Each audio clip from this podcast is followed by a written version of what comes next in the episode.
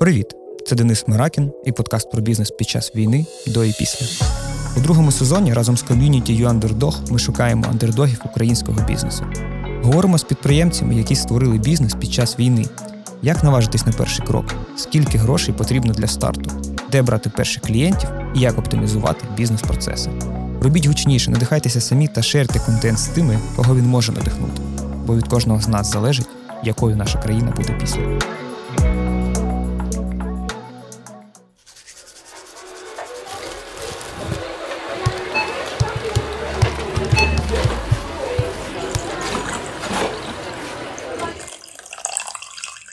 Друзі, всім привіт! Це подкаст про бізнес під час війни, до і після. І сьогодні наш гість – це Дмитро Суслов, співзасновник та сі і о ай ті-компанії U-Space, яку заснували після початку повномасштабного вторгнення. Дмитро, привіт! Привіт! А, завжди пояснюю, чому запросили, да, саме...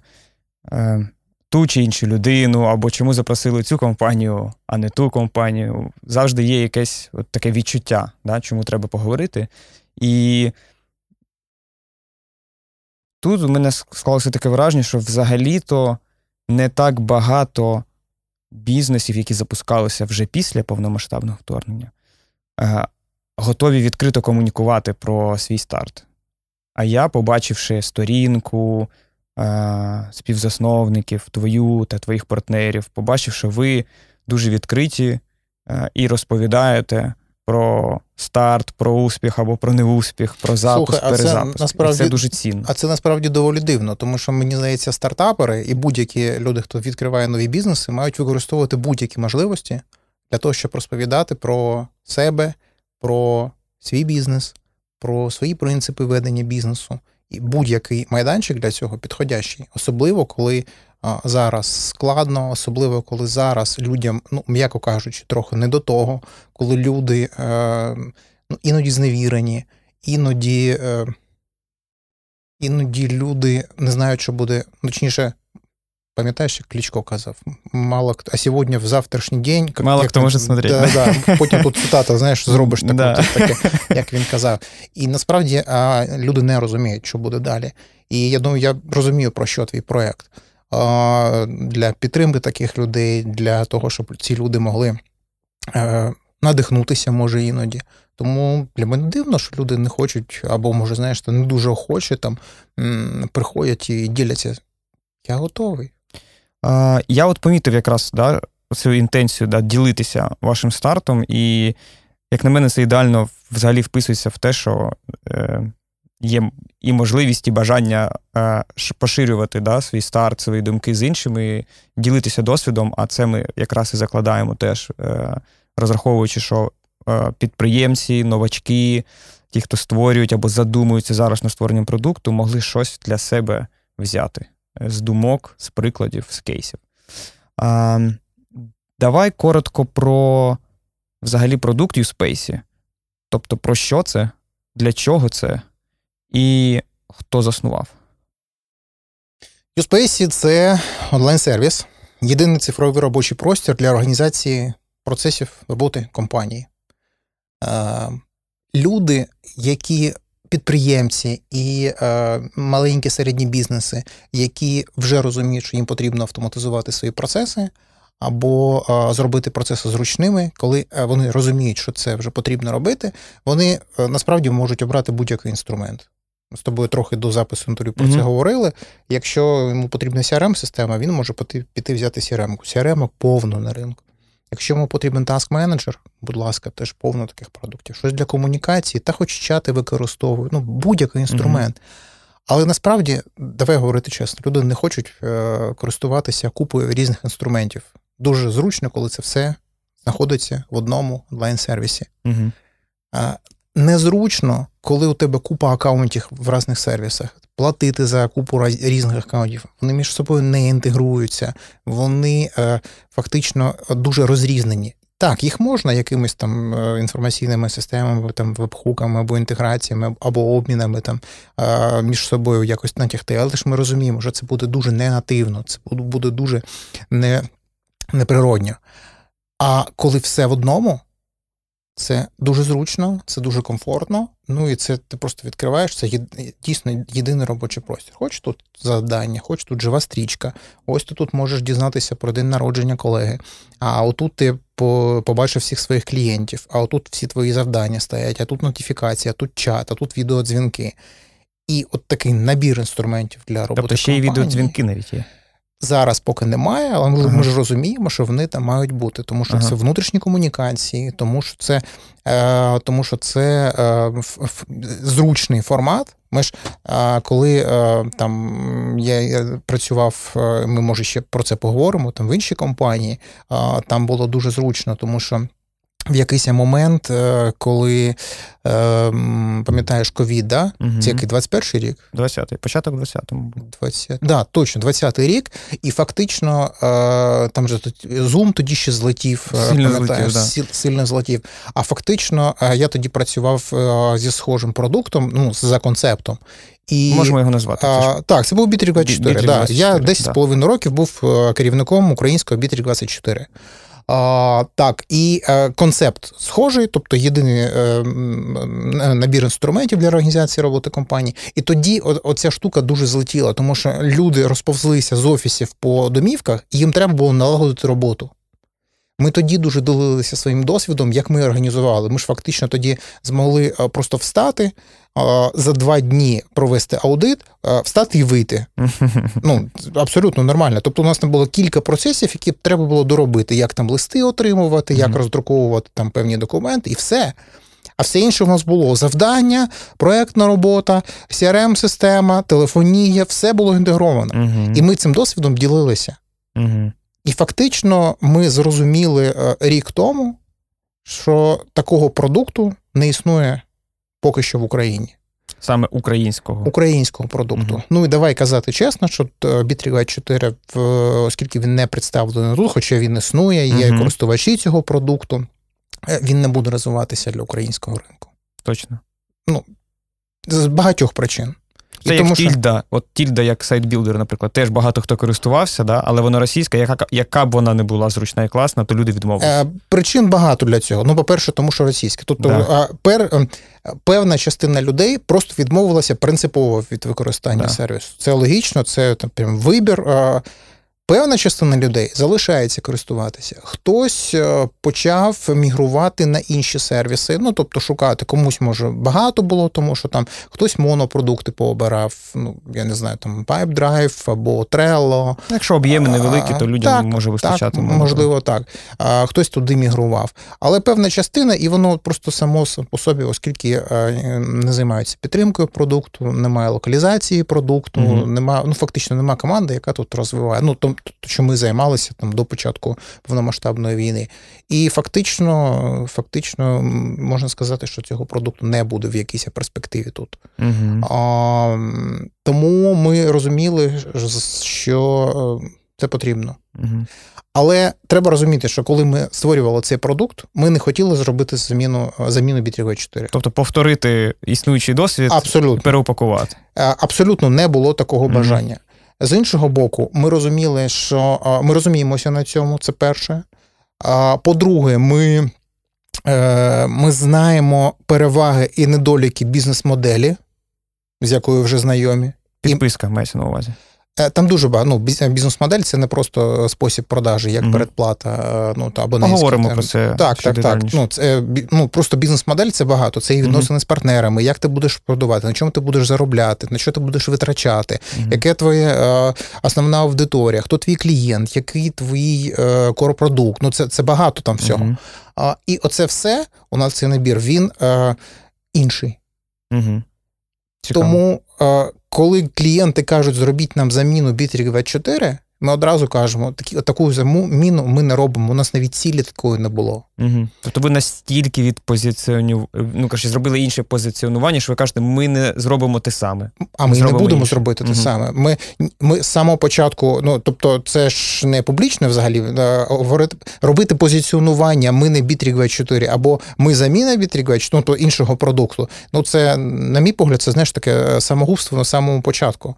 Mm-hmm. Тобто з позиціона від, від когось іншого. Mm-hmm. Ну, так так не робиться. Ми маємо просто закладати абсу- нову концепцію. Інші приклади. Інші приклади, yeah. інший продукт, інша, інша ідея, яку ми сюди закладаємо, навіть інша візія, яка, яка є. Ми чітко сформулювали, для кого ми цей продукт робимо, чітко сформулювали, навіщо ми це робимо і куди ми хочемо прийти. І воно ага. не співпадає з тим, з чим я працював десять з половиною років тому. Хоча візуально, якщо подивитися, розкласти просто на, знаєш, як на типа додаток конструктора Лего, якщо відкрити, угу. то ну так, тут є завданечка, і тут є завданечка, тут є сі ар ем-очка, і тут є сі ар ем-очка. Ну і фактично по, по ПО це ж є або веб-інтерфейс, ну, або веб-додаток, або додаток для Windows і Mac, правильно? Плюс смартфон. У нас зараз є мобільний застосунок для комунікації. Трохи згодом uh-huh. туди дадуться завдання, такий uh-huh. мікроанонс. Uh-huh. Те, що у нас вже точно є, я навіть бачив офігезні сценарії і інтерфейси uh-huh. цього бачив, які команда зробила. А зараз, тобто, ці частини є. А основна частина працює у вебі. У нас немає застосунку uh-huh. для Windows або macOS. Ми думаємо про це, там mm-hmm. є і плюси, і мінуси є свої. У нас була навіть, не повіриш, тестова зборка. Mm-hmm. Навіть ще до релізу ми дивилися, як це можна приміряти, і ми вирішили це поки не випускати. Mm-hmm. Це буде браузер. Браузер – це той інструмент, в якому ти потрапиш у свій онлайн-простір робочий. Мені здається, ну, я так не сильно да, розуміюсь в дистрибуції саме такого продукту, як ваш, але що з точки зору ну, market penetration це простіше веб, тому що не треба ділитися великою комісією з App Store, тому що не треба ділитися там якимись ще й комісіями з транзакцій. Я ж правильно розумію, що це в цьому, в цьому плані більш таке оптимальне рішення для старту воркспейсів в діджиталі. Ти знаєш, ми навіть не думали з точки зору комісії, яке треба mm-hmm. ділитися, тому що сам застосунок не бере гроші, mm-hmm. в ньому не беруться гроші. Він просто додається mm-hmm. до основного сервісу. Ну, я про те, що основний сервіс вже в вебі все ж таки. А сам а основний сервіс да, в вебі, да. так, так. Mm-hmm. Ну, це просто зручний, зрозумілий, абсолютно комфортний для всіх формат комунікації, внутрішніх комунікацій. Всі розуміють, що таке чати, всі розуміють, що таке завдання. Просто тепер воно в єдиному просторі. Угу. Скільки співзасновників і який бекграунд? Якщо у тебе бекграунд це Bitrix, ми розуміємо, то... Е, у нас чотири співзасновники, і у всіх бітриксовий бекграунд. А, тобто ви всі вийшли з однієї колиски, так мовити. Ну, умовно, да. Ну, то дивись. Я десь з половиною років пропрацював керівником офісу. Да. Коли я у серпні одинадцятого року прийшов у Bitrix, нас було, нас було троє. Угу. Коли е, все закінчилось, нас було двадцять чотири людини, дуже символічно. Ми займали двадцять четвертий поверх е, в Гулівері, у нас було двадцять чотири людини. Магія просто на місці чисел у цих. Ця магія дуже довго тривала, але... Ага. Але... Угу. Е, так, і е, фактично... Господи, я забув, про що я казав. Співзасновники, що у вас четверо і всі з Bitrix. Так, а, дотичні просто в різному, в рівному, в різному обсязі uh-huh. були. Я пропрацював десять з половиною років в команді Бітрікс двадцять чотири в Україні. Один з співзасновників, Володимир Пімахов, він займається у нас ю ай ю екс, і він теж пропрацював в Бітріксі. Він, власне, один з тих, хто створював інтерфейси uh-huh. Бітрікса. Але ж він теж абсолютно свідомо, миттєво зробив цей вибір і припинив працювати з ними. І двоє співзасновників були партнерами Бітрікса в Україні. Кирило Мельничук, він наш технічний директор, і Спартак Поліщук, він наш голова продукту, uh-huh. директор з продукту. сі пі о чи це щось інше? сі пі о. сі пі о. Yeah. Звучить так, що всі фаундери в операційній діяльності. Всі четверо. Mm, я тобі більше скажу. Всі фаундери у всьому. Mm. Тому що це стартап. Бо наразі це стартап. Um, скоріше в операційці, ну, більше в операційці. А що ти маєш на увазі? Робити руками. Якщо по-простому. Якщо дуже по-простому. Так, просто для мене операційка з моїм досвідом управлінським, це, да. знаєш, управлінська операційка. Угу. Я одразу починаю думати про ці процеси. А якщо ми вже уточнили, так, всі да. роблять все, і всі роблять угу. все своїми руками. Тут можна е, налаштувати аудиторію е, в тому плані, що Отут ми точно дуже багато поговоримо про стартап, про, про те, чому всі роблять все, і чому інакше не вийде, коли ти починаєш нову історію, наскільки б ти не був досвідчений і так далі. Я думаю, тут буде чим поділитися для тих, хто, можливо, має якісь ілюзії, що я почну бізнес і буду в ньому робити тільки щось одне, там, не знаю, і буду... Ні, ні, насправді так да, не вийде. Більш щось. Того, я всіх нових співробітників, які, яких я наймав, які з частиною команди прийшли, всіх орієнтую на те, що ти будеш займатися не тільки своєю безпосередньою роботою, mm-hmm. тому що ми стартап, тому що ми маємо робити більше. Наприклад, там, наша дизайнерка, одна з дизайнерок, наша Юля, яка веб-дизайнерка, вона періодично переходить на проекти ю ай ю екс, uh-huh. ну, тому що вона розуміється на дизайні, вона розуміється взагалі на сценаріях, на інтерфейсах, і вона допомагає періодично там. Ну, коли там, наприклад, вона зробила частину роботи, або просто, щоб перемкнутися на інший, ну, просто відпочити mm-hmm. трохи від основної, основного завдання, вона там переходить. Або, наприклад, там... Той же наш голова там, Вова ю ай ю екс, він періодично, наскільки він трохи розуміється на сео, він періодично там займається питаннями сайту, там, структури сайту або ще щось. І точно всі ми, оскільки ми домовилися, що у нас між співзасновниками, у нас демократія, ми точно всі приймаємо рішення нарівно між собою про стратегію компанії, про ключові питання. І всі люди, які працюють у нас, вони знають, що вони можуть робити трохи більше. Ще, зараз ще один приклад. Там у нас копірайтерка Іра, наприклад, вона написала там чудовий, чудову там, допис інтерв'ю, ну, коротше таки, угу.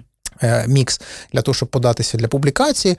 А я потім їй кажу, а давай от, чудовий текст вийшов. Ми його подали в англомовний, в англомовне ЗМІ, а давайте саме трохи там перепишемо і подамо, подумаємо, куди б, ну, умовно, продати в українські ЗМІ.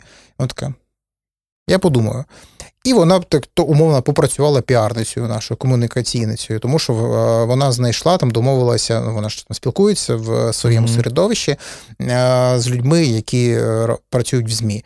І хоп, у нас є ще одна публікація. Ну, тобто всі розуміють, що це стартап. І всі мають робити все своїми руками. Дуже цікаво, що знаєш про цей шифт, да, між досвідченістю і тому, що побудовані процеси, нам, да, пайплайн великий, клієнти, і знову в, да, в режим стартапа. Денис, я тобі скажу, це найстрашніше, ну, в дужках, в лапках, точніше, це найстрашніше, що зі мною відбувається зараз. Я з іронією це кажу, ага. тому що це найбільший внутрішній злам. За всю, умовно, кар'єру. Абсолютно, абсолютно. Добре, що мені багато років, та в тому сенсі, що я дозрів до цього, щоб не панікувати. О, я а... бачив на цю тему економіст якийсь український, чи то я бачив у кухара Михайла, у когось я бачив на Фейсбуці дуже короткий допис якраз про досвідченість там і зрілість. Тобто досвідченість і зрілість – це коли ти наперед знаєш весь пиздець, який відбудеться, але вже не нервуєш щодо цього. Ну, тобто, от, це десь да, воно. Да, да. І, і це, це, це було, це, я, я не скажу, що це найважче, але це з точки зору е, обсягу завдання, яке в, в, всередині мене е, я вирішую, а воно було найбільшим. Тому що, ну, от один із прикладів. У нас реліз був чотирнадцятого, реліз першої версії Uspacy відбувся взагалі чотирнадцятого лютого. Тобто, фактично, півтора місяця тому. Так. чотирнадцятого лютого, День Святого Валентина. Угу. Ми максимально вирішили відзначитися. Угу. Ми навіть обіграли це всередині угу. презентації, потім подивишся, потім всі подивитись, де це було. Е-м, і я уявляю собі там реліз на моєму колишньому місці роботи. Все має працювати ідеально. Да-да-да. Ну, немає, не може бути хоч якогось процесу, який е, не було враховано і зроблено до цього моменту.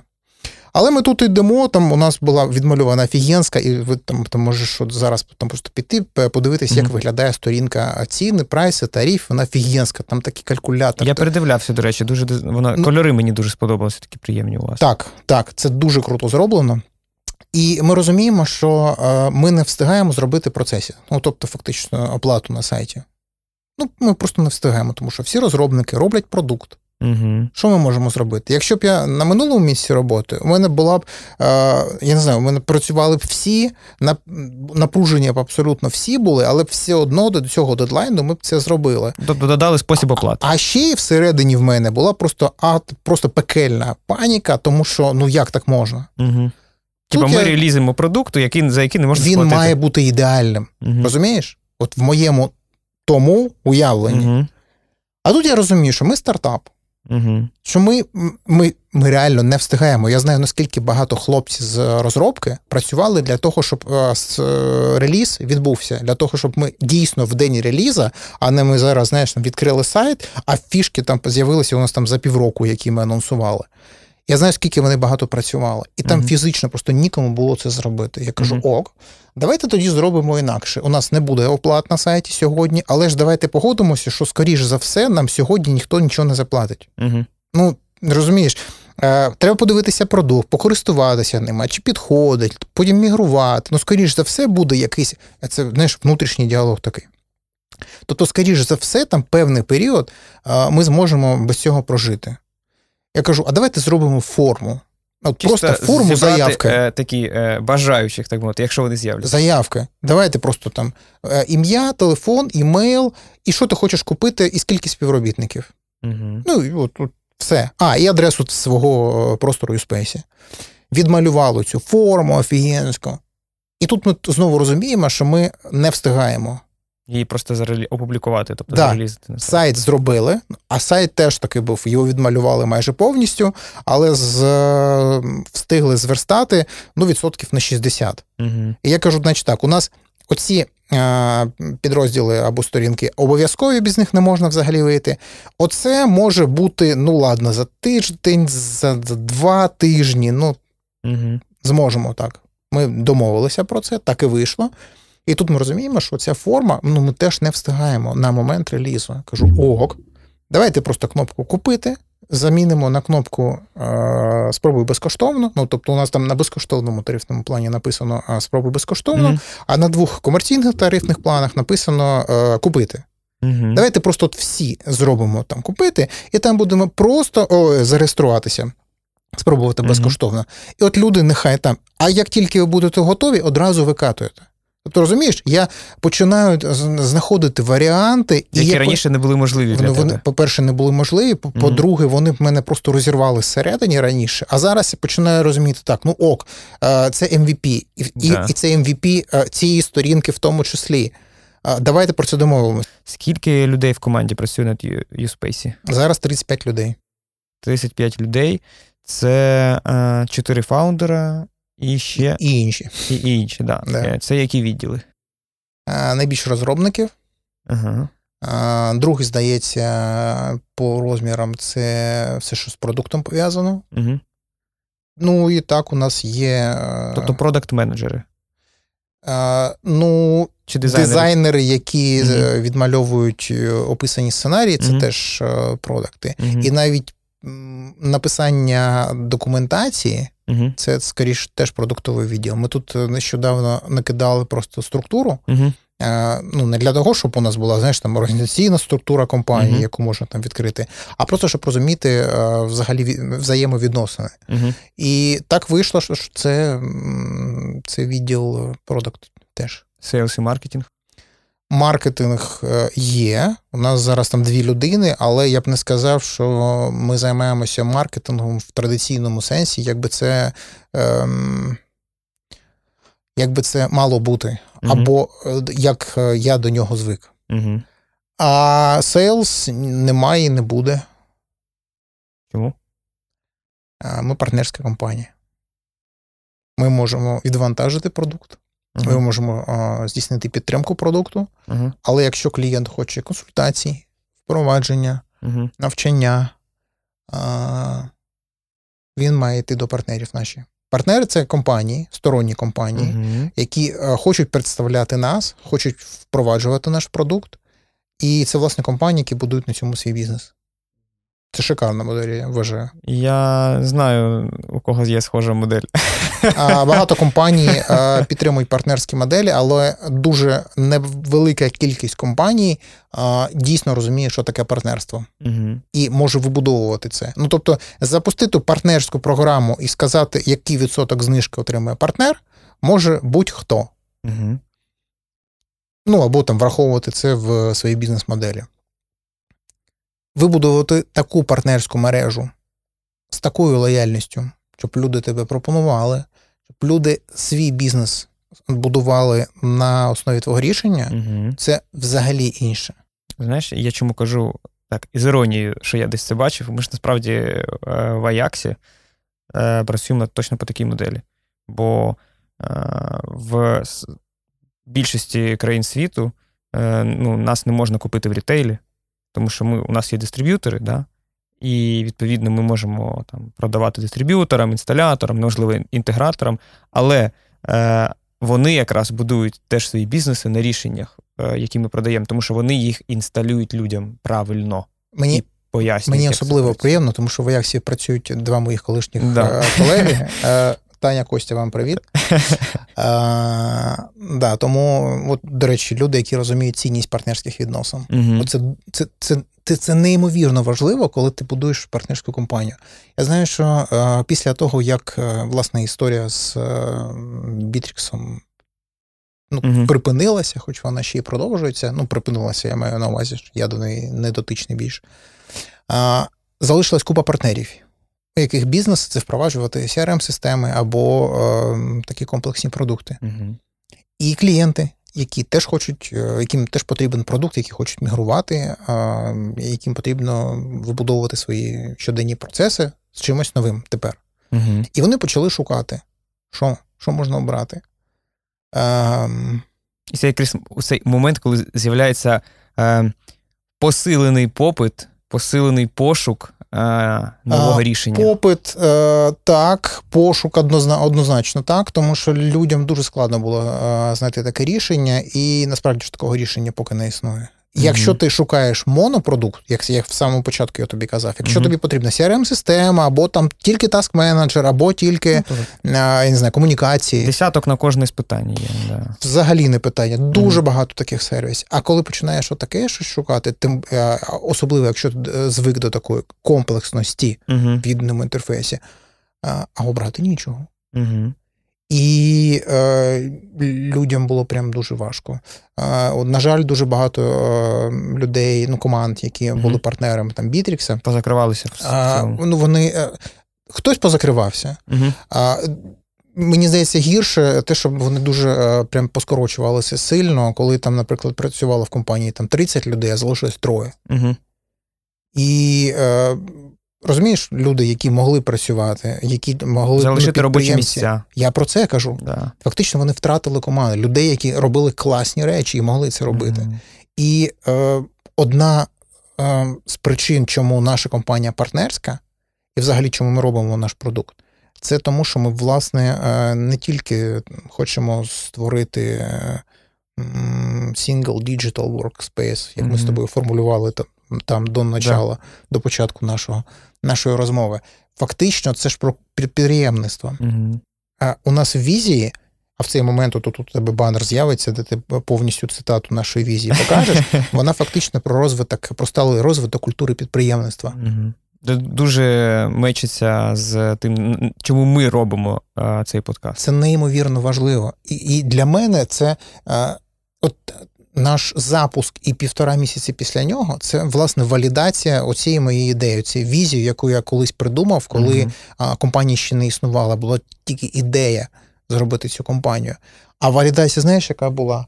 Ну, я активно ж пишу в соцмережах. Mm-hmm. І а, кілька моїх знайомих, які між собою навіть не знайомі, це різні дописи були, вони написали, ну, там, там різні коментарі були, але сенс в тому, що я б хотів або хотіла створити бізнес тільки для того, щоб почати користуватися твоїм продуктом. Угу. Я розумію, про що це. Ну, для мене це неймовірно. Тобто я, при цьому я розумію, що ми саме для цього створювали продукт. Так, він має бути класним, цей продукт. Так, він має задовольняти. Так, він має нам приносити прибуток. Але коли підприємці або потенційні підприємці, коли їм зручно, або коли вони взагалі йдуть в бізнес і роблять, щоб, щоб будувати щось нове, а ми їм при цьому допомагаємо, мені здається, оце найцінніше, заради mm-hmm. чого ми створювали цю компанію. Ми коротко сказали про дві тисячі користувачів. Ну, майже дві тисячі. Майже дві тисячі користувачів. Уже, я так розумію, є тарифні плани. І можна ну, вони були чеки. Розписані з самого, mm-hmm. е, самого початку, але, е, але і продажі є, продажі є, mm-hmm. і е, навіть є приємні. Є навіть люди, які на рік купували. Це для мене найприємніше. Ну, тобто люди, які... Тому що, е, знаєш, у стартаперів, ну, є ем ар ар, да, є ей ар ар, і, знаєш, одна... і коли людинка одразу на рік проплачує, ти такий хоп, і у тебе в статистиці ревеню одразу... Це так, але, але я трохи не про це. Для мене це, знаєш, як валідація довіри. Да. Ну, от уяви, от, як людина має довіряти новій компанії і новому продукту, а вона ж не знає. Ну, тобто, вона, може, нас і знає там, да? Але що буде у майбутньому? Що буде з підприємництвом? Що буде з його компанією? Що треба йому буде я... досі, да? І, і питання, і, і що з нами буде? Да. Ну, тобто, ми ж можемо там, ну, ти знаєш, відсоток стартапів, які виживають, він дуже маленький. Сім? п'ять, здається. Ну, так, п'ять-сім. Да, ну, загально прийнято. До, до строковій перспективи. Да, загально прийнята цифра. А люди, люди довіряють цьому. Mm-hmm. І для мене це дуже цінно. І тут це, це навіть не про гроші. Так, там цінник, ну, приємніше, ніж по одну-дві людині продавати. Ну, давай так, я розумію, що не те, щоб є сенс прям розписувати, ну, типа, всі тарифні плани, але середній чек, можливо, просто порахувати. Е, мені простіше зараз сказати, тому що середній чек гарно говорити, коли у тебе там тисяча користувачів, але mm-hmm. е, ну, комерційних користувачів. Mm-hmm. А зараз е, комерційних платників набагато менше, поки що. Набагато менше це скільки? Ну, там, десять відсотків uh, від двох тисяч. Поки менше. менше. Поки менше. Я... Дивись. Ще й цикл прийняття рішення по таких продуктах, він mm-hmm. довший. Mm-hmm. І продукт, е, який ми створюємо, це ж тільки перша його ітерація. Треба mm-hmm. ж розуміти, що ми будемо доробляти, доробляти. Цей набір, який вийшов, це ж не повний набір, це ж не вся задумка, яка у нас є. Ну, тільки це тільки да. те, що ми встигли зробити mm-hmm. на момент, який ми вирішили, що воно має вийти. Mm-hmm. А ми в якийсь момент просто зупинили наше бажання і сказали, от давайте оберемо дату, угу. І от в цей момент, що ми встигнемо зробити, те і вийде. Окей, якщо не можемо сказати середній чек, то... Які ціни можу сказати? Які ціни? Це дуже, дуже просто, дуже зручна модель. По-перше, поюзерна модель, по-користувацька. Ну, вона кількість користувачів? Прийнятна. У тебе одна людина, ти платиш за одну людину. У угу. тебе сто людей, ти платиш за сто людей. Тут яка ціна? Ти можеш заплатити за один місяць і можеш заплатити за рік. Угу. Власне, у нас три тарифних плани. Ну, скільки бізнес-модель? Модель продажів фріміум. Угу. Тобто є безкоштовний тарифний план, завжди безкоштовний, uh-huh. але якщо у тебе до, до п'яти людей і тобі не дуже багато можливостей потрібно, uh-huh. ти можеш його використовувати. І є два комерційні тарифні плани, стандартний і професійний, власне, десять і двадцять євро. десять і двадцять євро, ну, я так. для спрощення. Там, uh-huh. тому що в, для українських підприємців ми зробили знижку двадцять відсотків, uh-huh. і у нас ціни фіксовані в гривні, а, безвідносно. Але щоб просто от, мати розуміння, це десять і двадцять євро. Uh-huh. Все. Це дуже просто. У нас ще й калькулятор там є шикарний, можна все порахувати. Але це все ж таки прив'язка до кількості людей, десять-двадцять євро. Так. Ти перемножуєш десять, якщо у тебе вісім людей, і тобі треба на місяць, то, власне, це буде вісімдесят євро. Все. На одну людину десять, yeah, або yeah. на одну людину двадцять, в залежності yeah. від функції. І, Я звісно ж, є знижка, якщо ти на рік купуєш, uh-huh, uh-huh. сімнадцять відсотків. А, географія користувачів? А, зараз це тільки українські користувачі. Ми Але вип... ніфіга собі все одно дві тисячі українських користувачів. А, в сенсі, з яких вони міст? Ні, я думав, країни якраз. А, ні, ні, це, це я про Україну кажу. Mm-hmm. Ми відкрили, ми хоч ми планували відкрити в, в день релізу ще і ком і ю домени. Mm-hmm. Просто фізично не встигали mm-hmm. все перекласти, тому mm-hmm. що там дуже великий обсяг перекладів, по-перше. Mm-hmm. По-друге, нам треба було зробити ще певні локалізаційні фішки в продукті.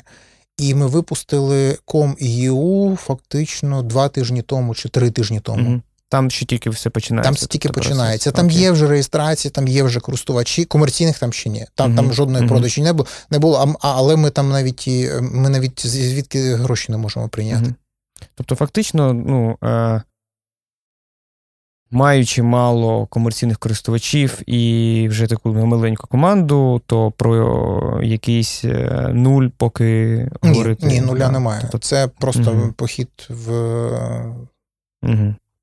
скриньку і угу. виймання грошей. Про інвестиції теж зараз поговоримо.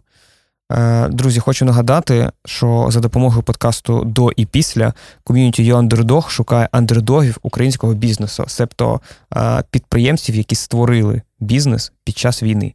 Приєднуйтесь до ком'юніті підприємців в Telegram, там корисні новини, матеріали, гайди і контент для людей, які або започаткували, або планують започаткувати свою справу.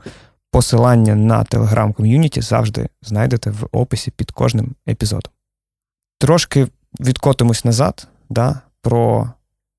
трошки поговорили про досвід до війни, що був Bitrix десять років. А... Там були головні скіли, там були, насправді, я так розумію, да, тобто весь основний кор, який вже допомагає зараз створювати новий продукт. От саме питання, да, цього стрибку, да, віри, зробити цей крок на старт нового, нової справи, да, нового продукту, навіть маючи досвідчених людей поруч, це все одно крок. І він непростий, бо його треба обдумати, бо є дуже багато проти, і цих проти завжди взагалі більше, да, ніж за. А, і вкласти. Тобто стартовий капітал. У когось це просто чотири людини скинулись, у когось фонди. Да? Тобто венчурний капіталізм, він, він буває різний. Бувають ангели, а бувають одразу вже фонди вписуються, тому що все дуже, дуже по-різному буває. Як у вас було саме з стартовим капіталом для продукту? Ну, якщо говорити про стартовий капітал, то це вкладення співзасновників. Зараз... Тобто це просто чотири співзасновники? Так, да, ми просто Вклад. вкладаємо гроші і продовжуємо ага. це робити поки що. Ага. А, про якийсь прям стартовий, не знаю, там, перший капітал з точки зору суми, на яку ви започаткували, можна говорити цю цифру? Я можу сказати, ми тут підраховували, коли я до... нещодавно ми там статтю писали для mm-hmm. одного з ЗМІ. Mm-hmm. Точніше, я давав інтерв'ю, там, а потім вийшла стаття. Mm-hmm. І ми підрахували з хлопцями, скільки нам коштував перший реліз. Да. Краще б не рахували. Ну, власно кажучи, так. У нас була перша цифра, яку ми приблизно прикинули, що нам буде коштувати сто двадцять тисяч доларів. Угу. Тобто, а, по, по, виходить, якщо у вас четверо, то по тридцять. Ви... У нас різні до, частки. Різні частки. Окей. Але коли ми підрахували це все, сто дев'яносто шість тисяч п'ятсот доларів. Перший реліз. Перший реліз. Який стався в лютому. чотирнадцятого лютого. Тобто, з, умовно, квітня минулого року. Uh-huh. Ну, там, там дуже мало тоді витрат було, але вони вже там якісь почали. Але найбільше, чим більше ми зростали, з'являлися люди, і ти ж знаєш, скільки коштують програмісти, uh-huh. розробники, скільки взагалі ай ті-сфера коштує. І це все більше і більше витрат, їх все більше і більше. сто дев'яносто шість тисяч п'ятсот. Uh-huh. Uh, і в такому разі, знаєш, завжди болісне питання про burn rate. Ну, тому що, коли ми кажемо про стартап, в цьому плані неважливо, це там власні там, заощадження фаундерів, чи це фонди, але burn rate – це завжди поняття, яке буде висіти над тобою, тому що у когось це там тридцять тисяч доларів на місяць, у когось сто, неможливо, запаси грошей теж різні, але... Я для себе просто поставив суму, яка для мене може бути особисто гранична. Порахувати, скільки ми витрачаємо на місяць. Ну, я ж тобі кажу, ми, там, там дуже гнучко все виходить. Ми ж, чим більше людей, там, там цінник на фонд оплати праці uh-huh. зростав. Потім з'явилися, а, на початку там були певні витрати разові, але вони дуже дорогі були. Наприклад, ми замовили з самого початку, скільки ми планували, не український продукт. Uh-huh. Ми планували глобальний продукт, і ми робимо глобальний продукт, зроблений українцями в Україні. Угу. Але для глобальності нам обов'язково треба відповідати ще й міжнародним, ну, наприклад, джі ді пі ар. Да. Законом про персональні дані. Нам коштувало велику суму зробити повну юридичну документацію відповідності джі ді пі ар. Її робили в Україні чи за кордоном? Це було українські, але mm-hmm. вони мають право робити таку документацію. Mm-hmm. Буквально цього тижня ми знову поверталися до цього питання, і ми з цією компанією спілкувалися знову. Ну, просто mm-hmm. дороз'яснювали нам mm-hmm. там певні речі. А, дуже класно вийшло. А в якому форматі вони видають це? вже як документацію. Це документація електронну готова. Вже це електронна документація. Угу. Окей, порядок зрозумілий. Ем, чому ви все ж таки, чому? Е, чому ви вирішили вкласти? Коли навколо, навіть попри те, що ви знаєте ринок, ви знаєте тонкощі різних е, моделей, да, партнерських і не тільки, е, ви знаєте чеки. Чому ви вирішили все ж таки зробити цей крок під час війни в кризу? Як це було? Перший місяць з двадцять четвертого лютого я, ну я, ну якщо дуже спростити все, що відбувалося, то емоційно, не з точки зору роботи, там, угу. а емоційно, я лежав на дивані і пив вино угу. по вечорах. Тому що мені було складно перенести все, що відбувалося. Я ніколи не виїжджав з Києва, я бачив дуже багато подій, які там було навколо, mm-hmm. а, і мені було важко це переносити. І в якийсь момент це був, знаєш, такий як фріз. Mm-hmm. Мене заморозило.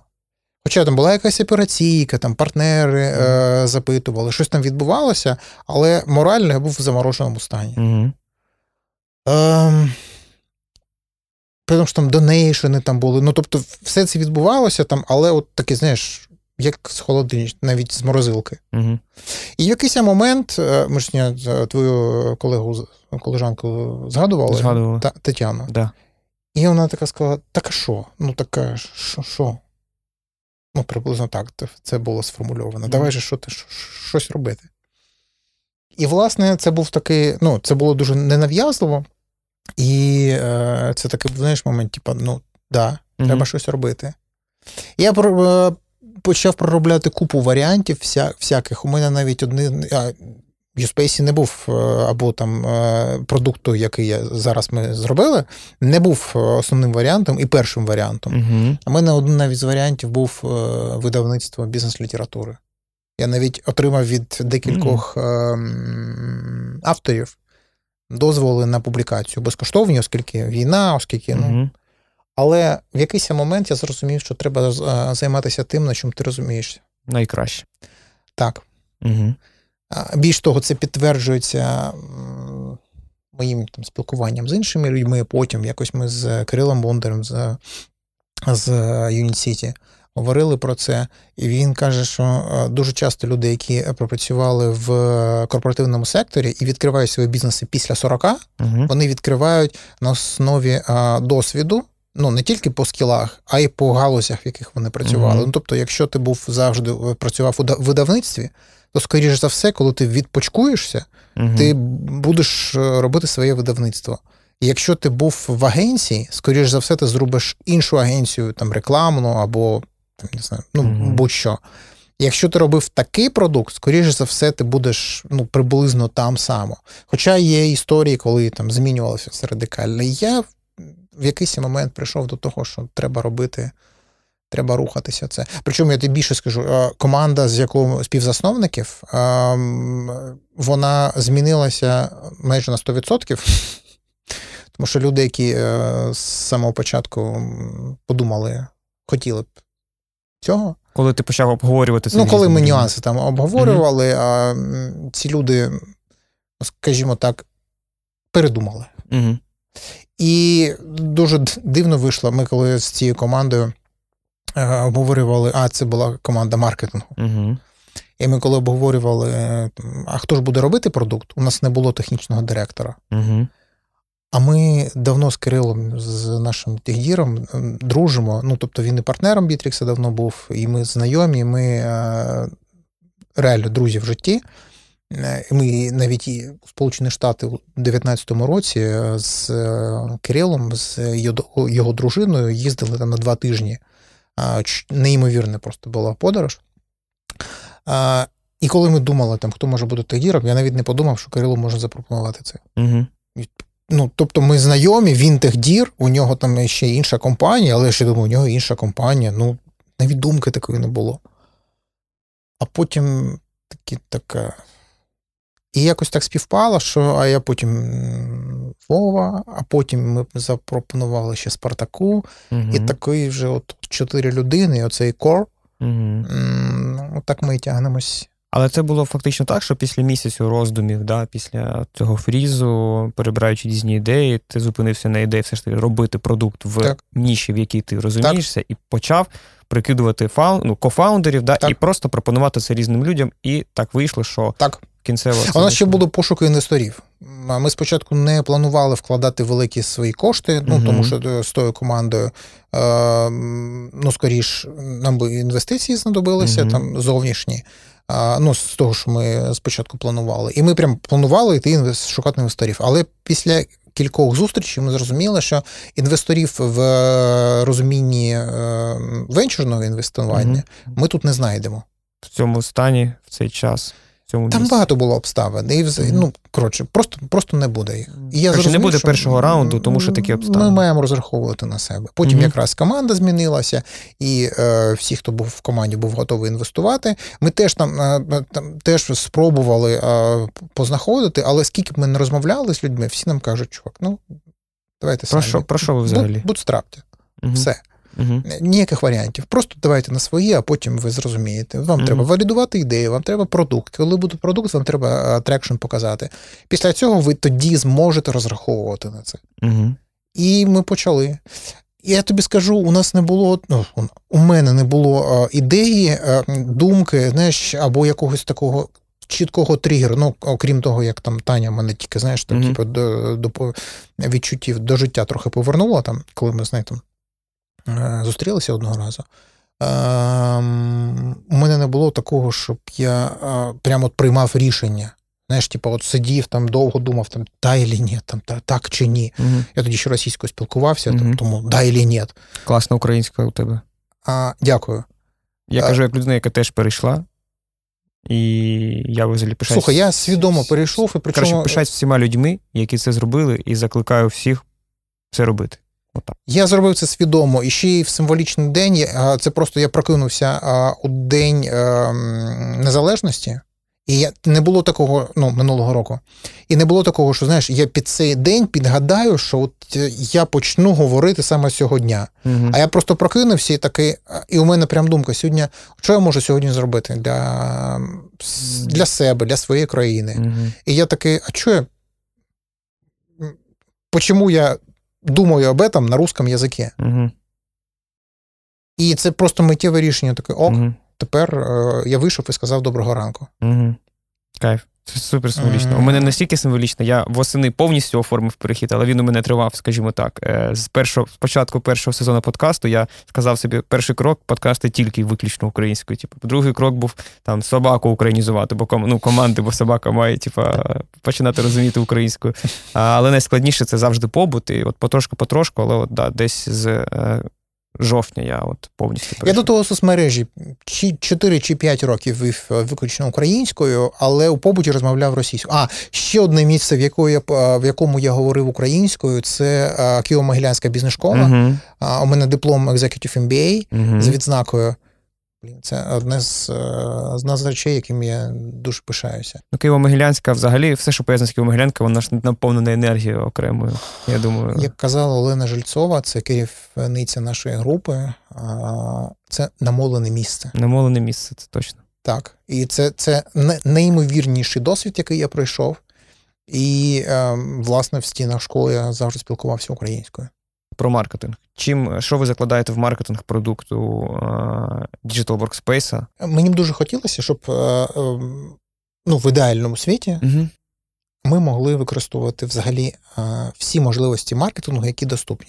Тобто і соцмережі, і таргет, і абсолютно. Контент, і все, що є. Але і TikTok. Чим більше я а, читаю, спілкуюся, тим більше я розумію, що все, що пов'язано з, органічним, з органічним зростанням і комунікаційним маркетингом, угу. має більше перспектив для зростання, ніж, е, ну, умовно кажучи, покупний трафік. Угу. Покупний трафік – класна штука, коли тобі е, там, треба підтримувати певний рівень е, реєстрації в сервісі. Угу. Ну, якщо говорити про... Ліди. Ті, ну, ціна реєстрації, не знаю, ціна інсталяції. Давай називати лідами, добре. Да. Ну, у нас просто метрика – це реєстрація. Оскільки да. ми фріміум, у вас, то да, у нас у основна метрика, щоб людина прийшла і зареєструвалася. Тут коротко можна пояснити для аудиторії, що у когось це реєстрація там, на сайті або по формі, у когось ну, це інсталяція, там, у когось покупка це може бути, да, да, на, на смартфон. Це може бути все, у кожного що своя метрика, в залежності від типу бізнесу, ніші. А, ну, ви зрозуміли. А, у цього способу маркетингу? Є взагалі таке слово? Да, так, я думаю, є. Головне, є. Що це зрозуміло. У цього каналу це маркетингу, зрозуміло. Давай так, це буде точно. Канал, це точно, У да. цього каналу маркетингу є а, величезний плюс. А, якщо у тебе є, наприклад, там десять тисяч доларів щомісяця на твою рекламну кампанію, кампанію і а, є кількість запитів у Гуглі, ну, да, у Гуглі, на ці гроші, то ти будеш підтримувати стабільний потік а, своїх лідів. І якщо тобі треба вимкнути цей потік, ти просто вимикаєш ці компанії. А, або якщо в тебе закінчилися гроші. І це мінус. Розумієш? Там нема, тобто це не створює віральність, так би мовити, цей ефект, коли один одному радять люди. Це сталу платформу не робить. Угу. Розумієш? Да. Якщо на тебе посилаються дуже багато видань, наприклад, якщо про тебе Forbes написав, або там купу видань, люди будуть з органічного трафіку переходити, і це тобі буде, ну, майже нічого не коштувати. Ну, окрім, там є, звісно, сео-підтримки, ця, ця робота, робота має проводитися. Але, а, умовно, оце а, дуже сталу і дуже фіксовану базу. Навіть якщо ти перестанеш вкладати в маркетинг, угу. до тебе ці ліди будуть приходити ще рік, два, органічно. І комунікаційний маркетинг. Для мене з, ну, комунікація в широкому сенсі. Бо комунікація – це не тільки поговорити з людиною. Комунікація – це і як ти е, виглядаєш для м, якогось бізнесу, як, які в тебе соцмережі, mm-hmm. е, ну, це частина комунікації, е, який в тебе tone of voice. Е, комунікаційний маркетинг – це взагалі, як, що ти несеш своїй аудиторії. Наприклад, та частина маркетингу, яка мені дуже подобалася на моєму колишньому місці роботи, це все, що було пов'язане з онлайн-заходами. Ну, спочатку це офлайнові були заходи, вебінари, конференції. Спочатку це були величезні конференції. Угу. Там, їх раніше робили партнери самі, і було таке, що я угу. приїжджаю у Львів, і ми на стадіоні Львів-Арена, я приходжу, сидить там більше тисячі людей, і я виступаю перед цією аудиторією. Розумієш? Класно. З одного боку, це лідогенерація.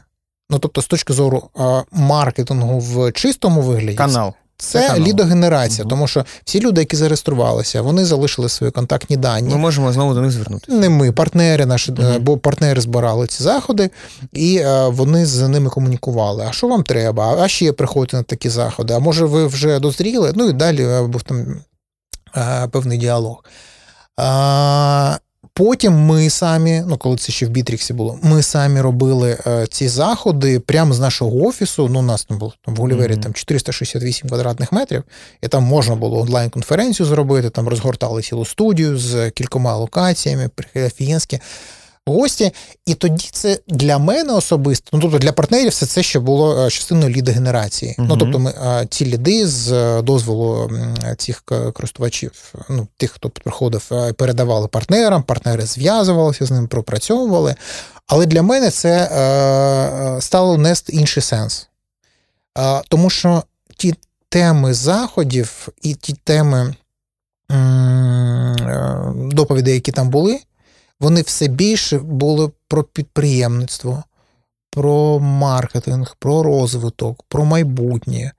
І дуже часто, ну, тобто останні там, два роки так точно, для мене це набувало сенсу формування підприємницької культури. Це освіта, фактично. Підприємництво освіта. Ширше, ніж освіта. Так. Це взагалі про формування а, світогляду. Угу. Тому що люди нам е, казали, там, е, ви, е, ну, то, окрім того, що корисні, ну, тому що там мог прийти відомий маркетолог і прям якісь там за списком дуже, дати дуже корисні поради. Там приходили люди, які прям розширювали світогляд. Розумієш? Для мене це, ну, колись там... Ну, типа, а, так, так теж можна. Тобто, та ні, такий взагалі, афієть, про що можна думати. Не mm-hmm. тільки коперсатися там в операційних процесах. Ну, ти ж знаєш, mm-hmm. що підприємці, які там працюють, ну, маленькі дуже компанії, вони дуже часто не можуть просто підняти голови веду операційки, тому що там продажі, там поточні процеси, вони сфокусовані на процесах їм дуже часто. Їм не до стратегії. Їм не до стратегії, вони навіть не можуть подумати про це. Не тому, що вон, їм неосяжна вона, mm-hmm. а просто, скоріш за все, вони заклопотані іншим. А от такі речі, коли ти можеш просто там виділити півдня і подивитися таке, послухати таку людину, це може, знаєш, такий суф якийсь у... Mm-hmm. розумінні зробити. І за це дуже дякували люди. І для мене ось цим це стало. І, власне, я б хотів колись згодом угу. а, ну, ну, що повторити це, є це візі, для U-Space. В візії. І повторити не обов'язково в цьому вигляді. Угу. Ну, тобто, якась онлайн-конференція, а, а по суті. Угу. Тому в візії це у нас е, і з'явилося. Про формування сталої, е, сталого розвитку культури підприємництва. Тому що мене це дуже драйвить. Задля угу. цього ми створювали компанію. От задля цього U-Space mm-hmm. з'явився. Я тут згадав маленький е, приклад, як наш маленький гордий подкаст е, впливає навіть на ті підприємства, да, власники яких приходять до нас. Е, у нас в першому сезоні був барбершоп, е, подільський такий барбершоп. Це мій барбершоп просто, в якому працюють не в сенсі, що я власник, а я туди ходжу, я знаю mm-hmm. власників, я знаю всіх пацанів і коли я думав, що я хотів би підсвітити економіку барбершопу, поговорити, тобто, про як влаштована там, да, операційка їхня. Тому що як влаштована послуга, ми всі знаємо, там, хто ходить там, на, робити якусь зачіску. А от як влаштована це як бізнес, було цікаво. Я зрозумів, типу, чого я буду йти в якісь франшизи, там, великі брати. І у мене є вже барбершоп, і мені цікаво про нього поговорити, як він працює. І після цього епізоду е, я знаю чотири людини, Різні, ну, різні абсолютно людини, е, хтось там топ-менеджери, хтось підприємці, які просто через те, що вони почули фаундера, зрозуміли, що їм більше ніякі інші барбершопи ну, не потрібні. І це про те, що є реальна людина, яка розмовляє живою мовою, і ти розумієш, що ти цю людину хочеш підтримати. А всі інші барбершопи умовно, ти від них такого не відчуваєш. І це теж вже працює. Комунікація починає працювати на те, що люди починають тобі довіряти через твої думки. Вони почули те, що ти транслюєш, вони такі, мені подобається, що це що тут транслюється, я піду туди. От саме тому я казав про комунікацію в дуже широкому сенсі. Угу. Коли власник або керівник компанії а, транслює думки компанії або ідеї компанії, це теж сприймається. Це теж формує людей і це теж притягує до бренду. Розумієш? Угу. Um, скажи, як ви підтримуєте клієнтський сервіс зараз, коли у вас все несеться, у вас ще небагато, точно ще не можна казати про якийсь окремий саппорт-відділ, customer success і так далі? Customer success точно ні, а, але відділ підтримки у нас є, у нас так. є чатик на сайті. Лайв-чатик. Лайв-чат, так. Да. Угу. Він зараз працює, він з першого дня. Колись він буде доступний тільки для комерційних клієнтів, але ми uh-huh. вирішили, що на перші, на перший якийсь час uh-huh. він буде доступний абсолютно для всіх. Люди мають звикати, навіть ті, хто на безкоштовному тарифному плані, мають отримувати консультацію, розбиратися, потім розберемося. До того ж, потік клієнтів відносно невеликий, ну, тобто... Ну, не десять в день. А не тисяча в день. Давай а, так невеликі казати. Це не тисяча, добре. Ну, десять, ну, давай казати, у нас більше реєстрацій в день. А, тому, ну, і звернень теж. Тому а, з цим може впоратися одна людина. А можемо сказати тоді якісь ключові метрики, які ви зараз відслідковуєте, типу кількість реєстрацій, кількість звернень? Ну, так, зрозуміти, щоб я... Які у вас несеться? Ми дивимось потік. На активні простори, ми дивимось на а, загальну кількість просторів. Uh-huh. Звернення так, але це ну, дуже опосередкований, опосередкована метрика. Загальні, ну, загальні кількість просторів і активні, це для мені нагадує, як ми розмовляли з ну, кофаундером уклону з Сергієм Смусем якраз про те, що ну, є ж там мільйон людей, у яких ти додаток уклон, але ті, які користуються їм щодня, і цих людей набагато менше. Мені здається, дуже схоже по... Так, абсолютно. Ну, для онлайн-сервісу це взагалі одна з основних метрик. Причому вони можуть бути тож, є активні, ну, коротше, мау, дау. Ми не можемо потім... говорити про, знову ж таки, про Main Selective Users зараз поки що на рівні... Слухай, ну, я, даже, я навіть не зможу тобі назвати ці цифри, тому mm-hmm. що, я ж тобі кажу, ми в тому сенсі, що ми не готові їх відслідковувати угу. в тому обсязі, щоб можна було працювати угу. з цим матеріалом.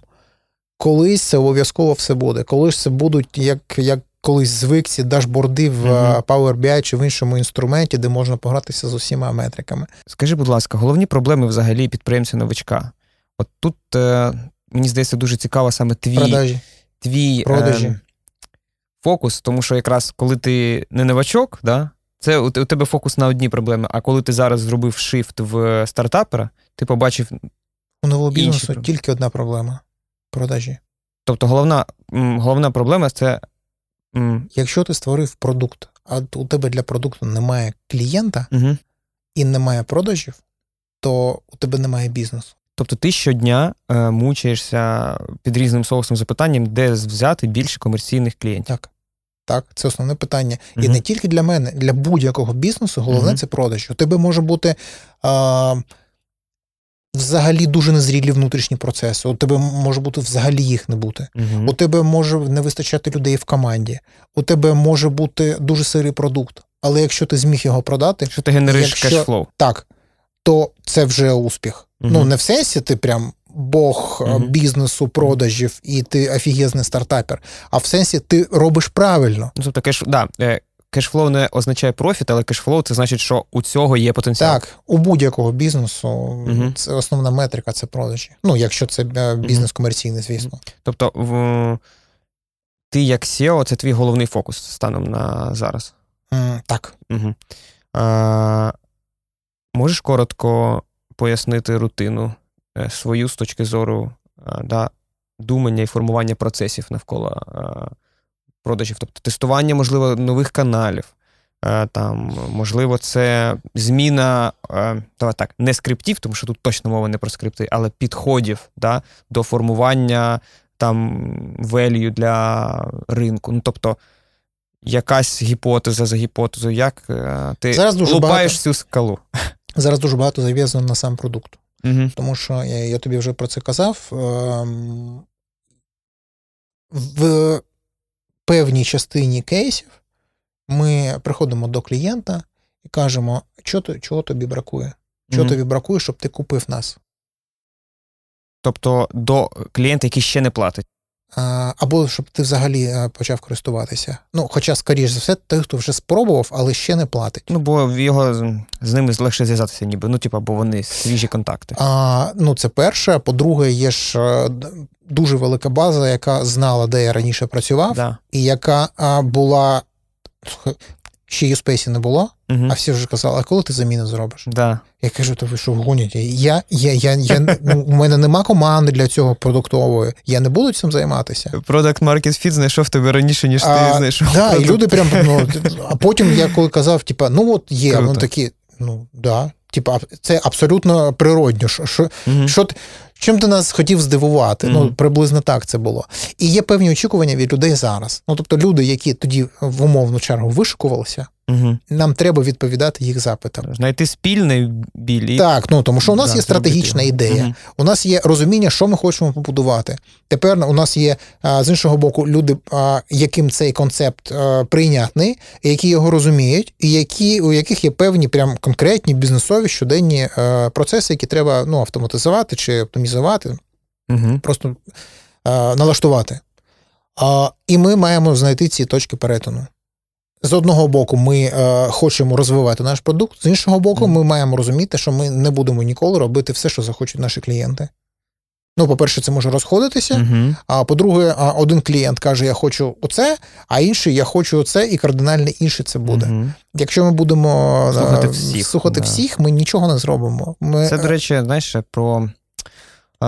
фундаментальні основи customer development. Тобто, mm. і пер, одне з перших правил, перших принципів, це типу, ніколи не вірте всьому, що ви чуєте. Тому що людина може казати щось, але сама не розуміти, для чого їй це потрібно. Тому це от, ну, я розумію, про що ти кажеш. Ти ж розумієш, да. в якій е, сфері ми працюємо, і е, під автоматизацію бізнес-процесів можна розуміти взагалі все, що завгодно. І кожна людина, ну це, знаєш, коли я бачу е, там умовний банер у Фейсбуці, а ми автоматизуємо ваші бізнес-процеси, то це, скоріш за все, ну взагалі Це все, що завгодно. Ну, да, все, що відбувається в компанії, да, це, це бізнес. бізнес-процес. Да. Якщо він якось, навіть якщо ти його не описав, угу. і я, навіть якщо ти його не оцифрував, наприклад, це все одно твій бізнес-процес. Просто він не артикульований, він, може, не оброс, не обріс метриками, угу. а, але він все одно існує в якомусь вигляді. І говорити, що все, що ви робите, ми автоматизуємо, ну це ну, таке угу. дуже лукаве. Давайте говорити чесно. Ми і ар пі-система, або ми там про внутрішні процеси, ми там про комунікації, або ми тільки сі ар ем-система. Так чесніше, так зрозуміліше. Тобто ти фокусуєшся на тому, щоб на, на customer development ти е, намагаєшся з'ясувати потреби, да, щоб розуміти, як задовольнити потреби ринку, тому що нам треба більше комерційних. Так, е, зараз, е, зараз ця стадія. Зрозумів. Е, скажи, будь ласка, от у нас е, ми да, от, апелюємо поняттям, да, от, філософія андердога з точки зору, е, коли ти, з'яв, ти тільки з'явився, а навколо тебе от, вже є ну, величезні конкуренти. Вони можуть позиціонувати себе по-різному, але завжди, е, умовно, вони тут були давно, там у них вже є купа лінків, я не знаю, вони прокачені в сео і так далі. Тобто можна казати про е, Atlassian, який гегемон, тому що він там все зібрав у себе, там і Trello, і Jira, і Confluence, ну, там все зібрав, там PeopleForce, наприклад. Можна казати про Notion, який просто там робить себе, там теж як Digital Workspace, е, е, умовний Slack захоче і теж може від чату розширитися до, там, і до тасок, якщо захоче. Як не боятися конкуренції і от продовжувати да, крокувати до, до своєї мети? Тому що, да, ви почали з України, але ви не можете не заскейлитися, тому що це ай ті, у ай ті-продуктів немає кордонів. І, тобто, вам продавати свій продукт на е, будь-який ринок, це локалізація плюс Stripe, умовно. Це, типа, супер ем ві пі-версія, да, що Stripe можна прикрутити куди завгодно. Е, от, як от, не боятися цієї конкуренції? Набагато більших і досвідченіших. Я тобі скажу дві речі. Перша, тобі має бути похер. Оп.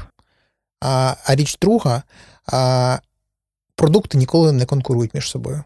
Конкурують бізнес-моделі. Угу. А навіть якщо у тебе дуже схожі продукти, але твоя бізнес-модель краща, ти виграєш.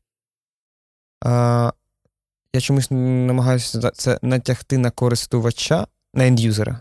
І щось я ну, наприклад, не можу це зробити. А, наприклад, а, ти намагаєшся користуватися ну, таким сервісом, як наш, да. в своїй країні. Наприклад, ти в Польщі знаходишся. Mm-hmm. Для тебе дуже важливо, щоб цей продукт відповідав польському законодавству, mm-hmm. щоб там були польські системи доставки, системи оплати в сі ар ем, підтягувалися з польських реєстрів дані, mm-hmm. а щоб польські партнери могли допомогти це впровадити. Mm-hmm. Ну, абсолютно логічно, так? Да?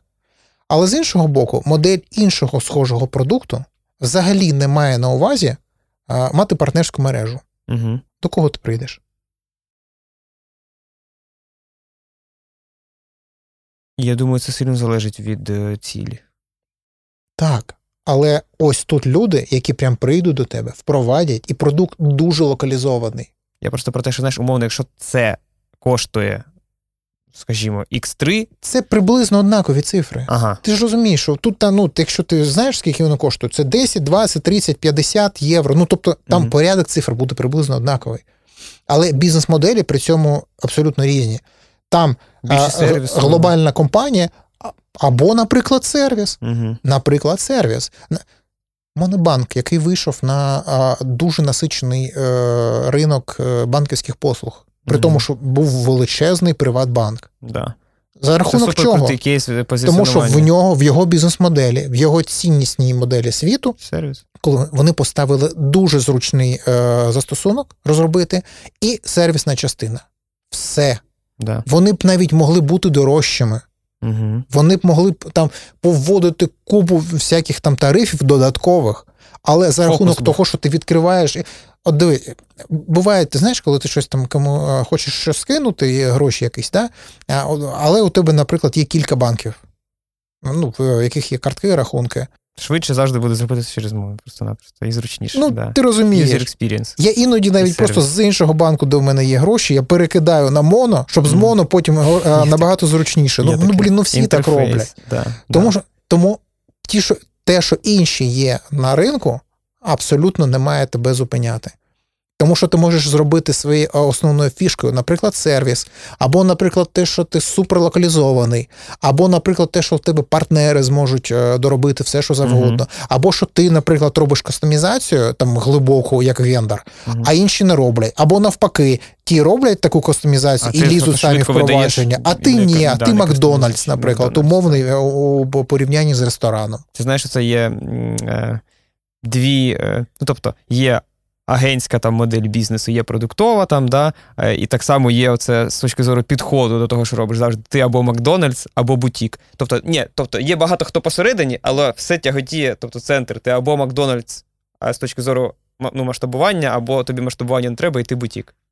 А гроші а що, можна умовно заробляти спів... співставлень. Так, так. І це да. різні бізнес-моделі. Хоча у тебе кор-продукт може бути абсолютно такий самий. Угу, угу. А що мається на увазі, тобі має бути похер? А це була просто перша частина. А. Він просто не, не зважає на це. Ага. Ну, реально, не парся над тим, що е, хтось ще є на цьому ринку. Угу. Ну, завжди буде хтось на цьому угу. ринку. Тобто, і завжди можна сегментувати додатково. І все одно знайти клієнта. І все одно. І все одно тебе, ти маєш... Те, що ти маєш а, визначитися з ключовою перевагою, і на цьому будувати свою комунікацію угу. з клієнтом, це однозначно. Це має бути дуже важливим. Це має тебе відрізняти. А сам продукт твій може коштувати набагато більше навіть, ніж конкурентів. І все одно тебе будуть купувати угу. за рахунок сервісу, якості.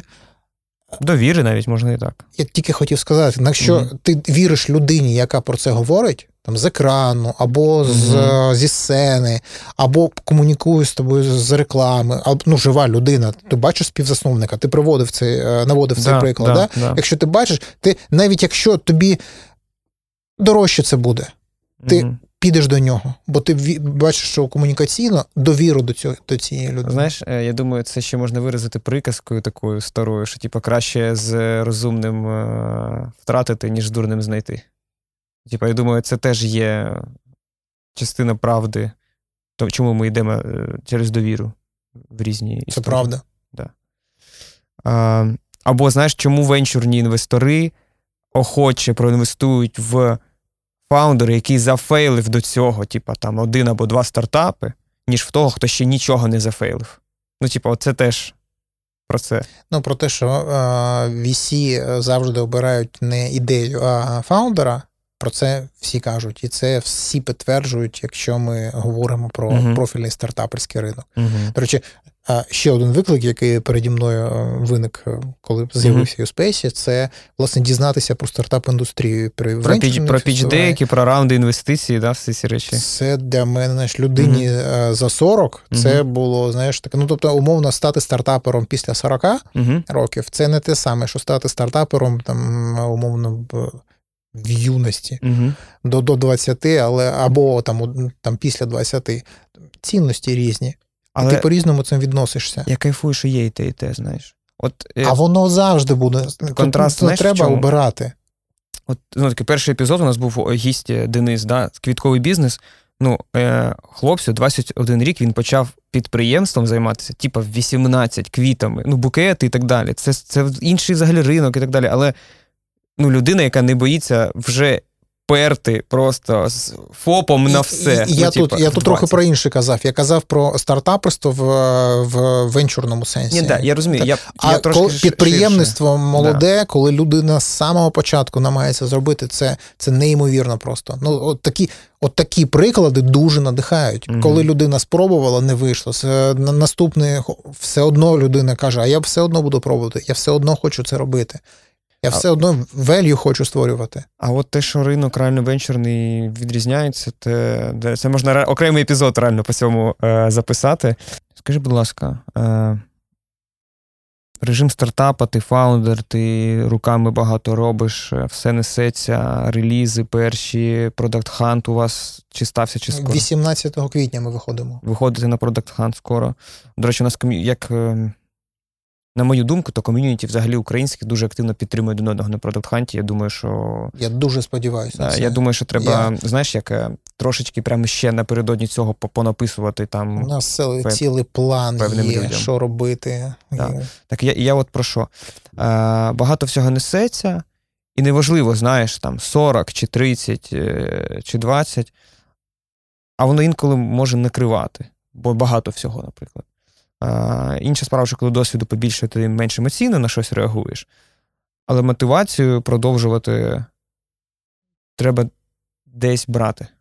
Тобто, де ти особисто береш мотивацію, не зупинятися. Ну, по-перше, а, так, щоб накривало прям, у мене mm-hmm. ще такого не було. Mm-hmm. А, скоро компанії буде рік а яка від заснування. Дата?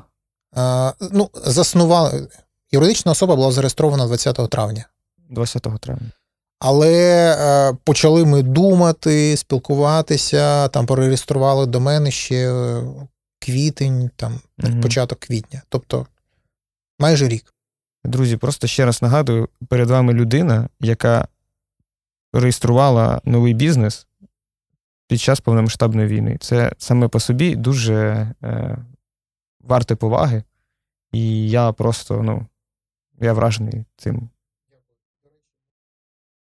Товку через Дію. Просто на порталі Дія, без е, mm-hmm. нотаріуса. А, я, правда, потратив, витратив майже цілий день, mm-hmm.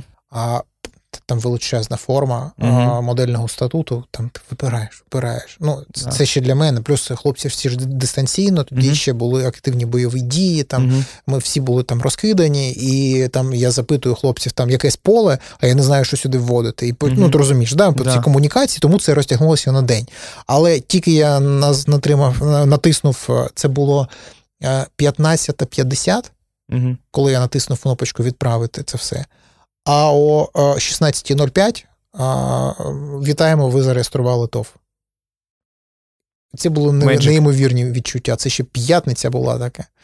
Десять років тому це здавалося неможливо. А, навіть п'ять років. Це і зараз, здається, знаєш, таким дуже Magic, угу. що ти, знаєш, якесь, якесь диво створив, коли ти щось, угу. щось робиш. Але це, ну, частина нашого життя, угу. треба це розуміти.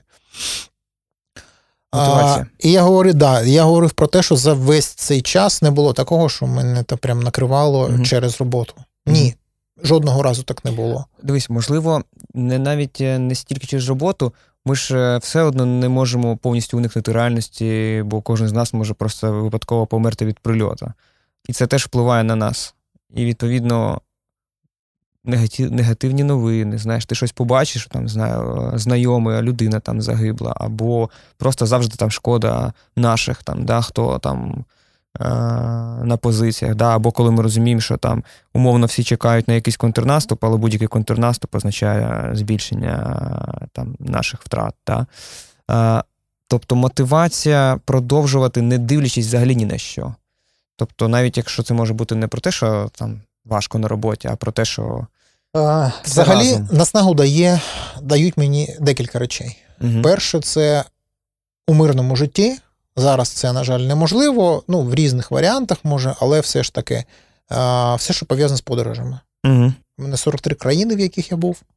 А, з початком війни це припинилося, угу. але кожного разу, коли я от прямо... От, я уявляю собі, коли ми переможемо,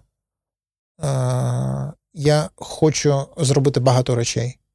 Але одна з цих речей – згадати, як це сісти в машину, uh-huh.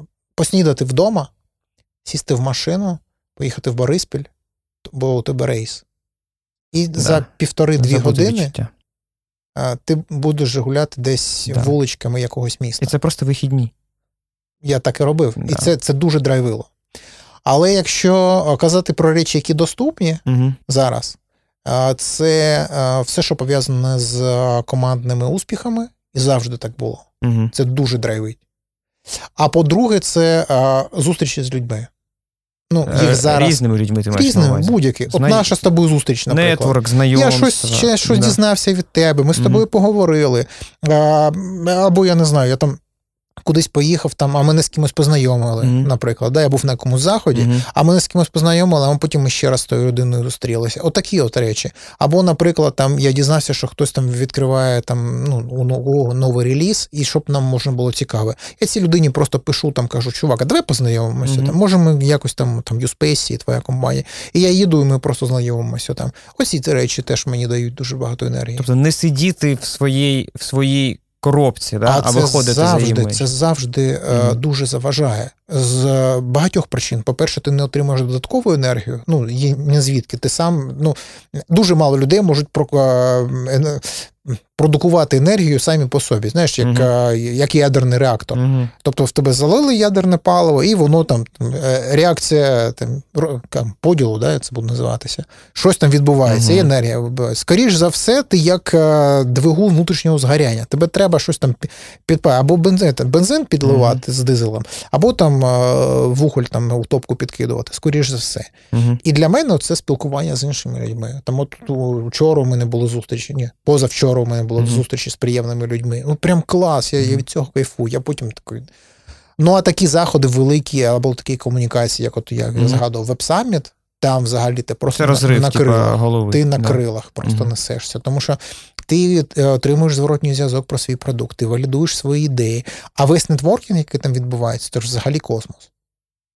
Там, і вони а... дуже крутий застосунок для нетворку. Я їм теж користувався. Да, він класний. Він реально зручний, так, з людьми зв'язуватись, так, домовлятися. Правда. Єдине, що там такий умовний спам постійно є. Ну, тобто тобі набивають зустрічі там mm-hmm. всі, хто тільки, ну, тобто це, знаєш, там є не суперцільові пропозиції. Так, абсолютно. Так. Ну, я умовно це спамом mm-hmm. називаю. Так. Але те, що ти можеш будь-яку людину тут знайти mm-hmm. і поспілкуватися, а якщо тобі цікаво і зустріч поставити. І відсортувати по нішам. Да, це теж да, там дуже класно. Да, це класно. А, це скажи, будь ласка, для людей, які планують відкривати зараз, запускати продукт, або теж, як ти, на етапі лончу вже, за цей рік, да, бо це вже буде рік, як ви заснували компанію, головний факап,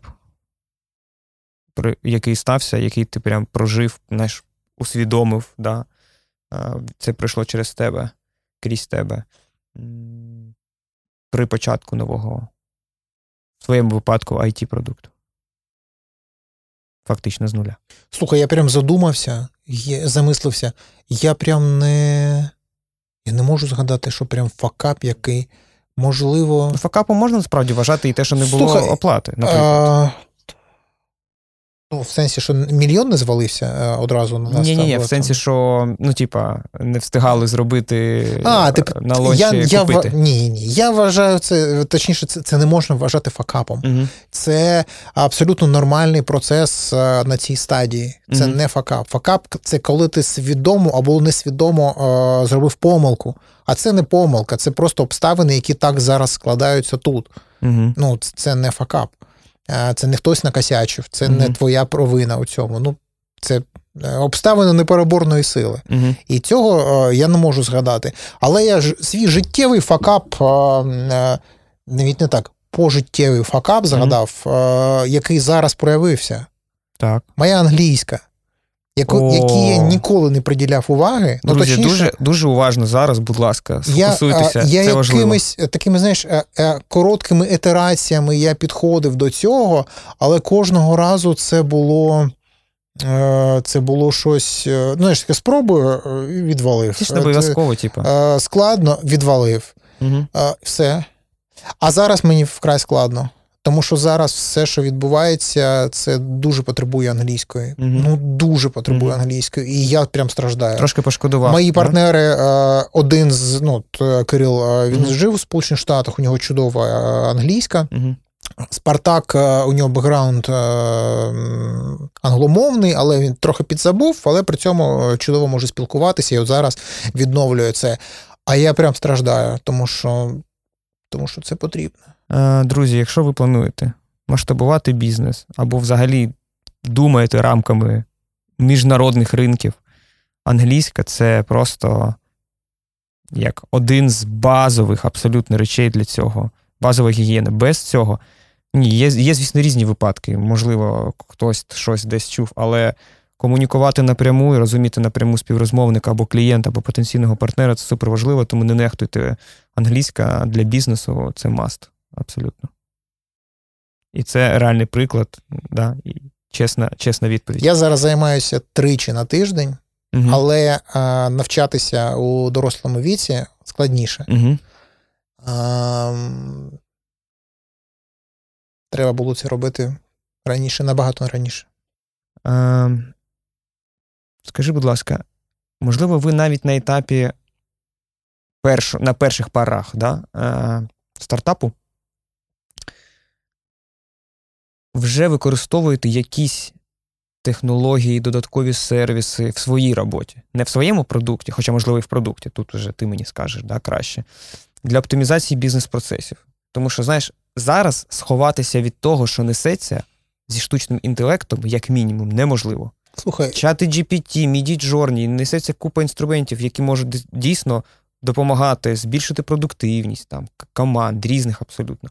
Можливо, якось ви вже почали це імплементовувати. Слухай, ей ай ми не використовуємо зараз mm-hmm. ні в якому вигляді. Mm-hmm. Думали, просто теревенили про те, mm-hmm. що як ми можемо чат джі пі ті, наприклад, або щось схоже використовувати, і там є сценарії використання. Ми щодня використовуємо. Я так чисто скажу, знаєш, для прикладу.